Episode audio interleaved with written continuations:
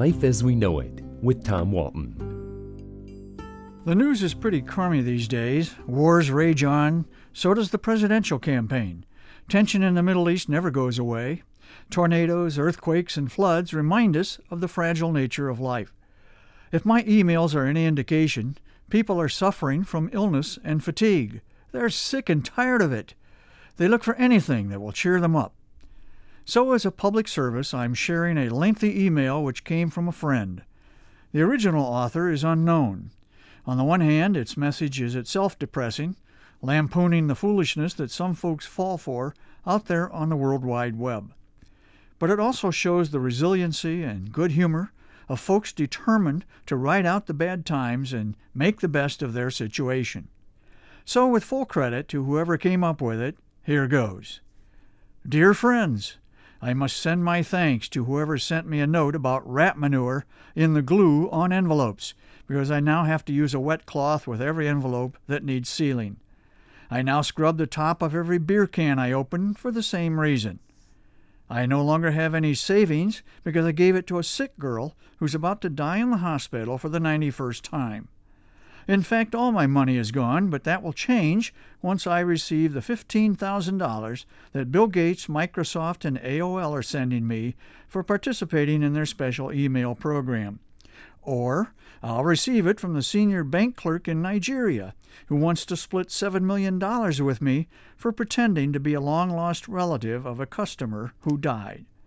I no longer worry about my soul because I have 363,000 angels looking out for me, and St. Teresa's novena has granted my every wish.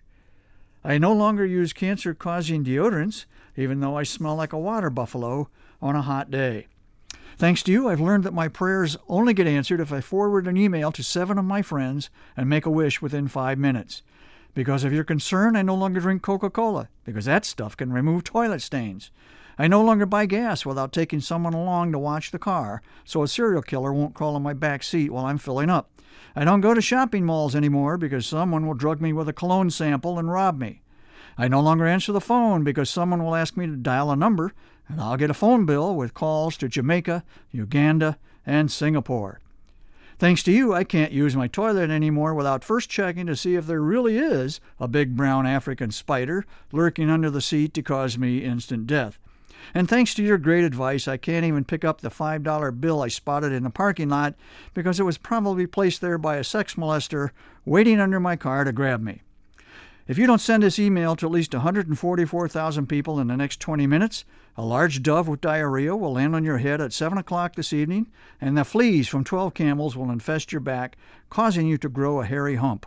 I know this will occur because it actually happened to a friend of my next door neighbor's ex mother in law's second husband's cousin's beautician. By the way, a scientist in Peru has discovered that people with low IQs who have infrequent sexual activity always read these emails with their hand on the mouse. Don't bother taking it off now, it's too late. Life as We Know It is written and hosted by Tom Walton and is a production of WGTE Public Media. Life as We Know It with Tom Walton can be heard on WGTE FM 91 every Monday afternoon during All Things Considered at 5:44 p.m. or hear past episodes at wgte.org/life.